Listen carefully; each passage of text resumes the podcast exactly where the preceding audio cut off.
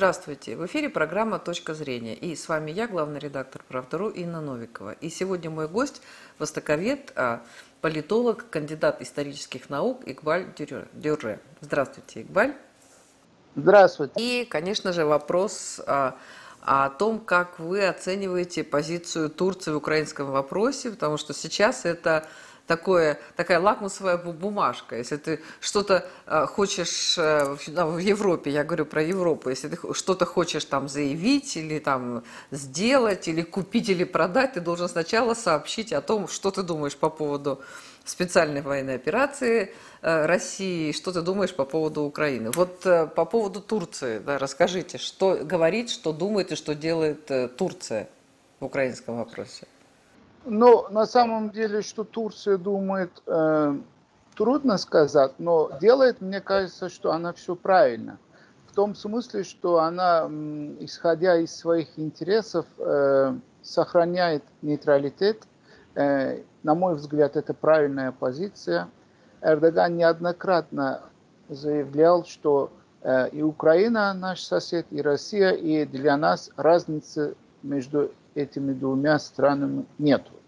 Э, ну, кроме этого, мы понимаем, что используя ситуацию на Украине, э, с одной стороны, Эрдоган хочет как-то исправить э, свои сложные отношения с Западом, показывая, демонстрируя им, что все-таки Турция член НАТО, и она официально Турция выступает против действий, действий России на Украине. А с другой стороны, э, конечно же, э, Турция хочет э, не испортить, не навредить отношениям с Россией из-за украинского кризиса. Наоборот, наоборот, в экономическом плане и, может быть, даже в политическом плане хочет э, использовать данный кризис, и потому что, как мы знаем, э, что Эрдоган всегда свои отношения с Москвой э, использовал э, для того, чтобы создать некий баланс э, в своих партнерских или даже союзнических отношениях с Западом. Вот продолжает эту линию э, как бы э, придерживаться. Я думаю, что э, позицию Турции можно так охарактеризовать. Э, Турция, конечно, находится сама не, э, не в очень таком хорошем положении в экономическом и политическом смыслах. Я имею в виду сам Эрдоган.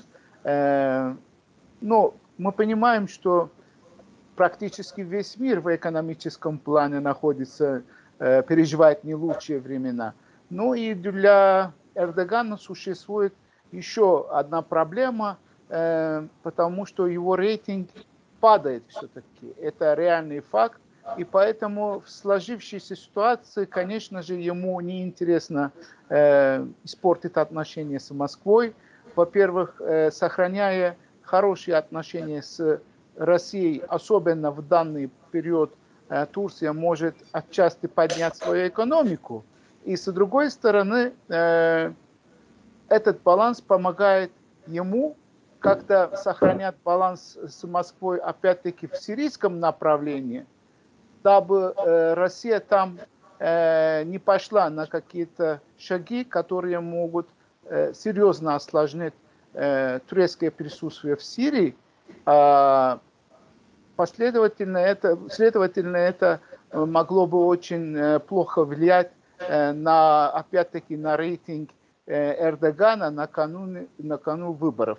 Потому что в течение года в Турции будут выборы, поэтому, вот, исходя из всего, что я сказал, Эрдоган все-таки вот сохраняет баланс в украинском кризисе.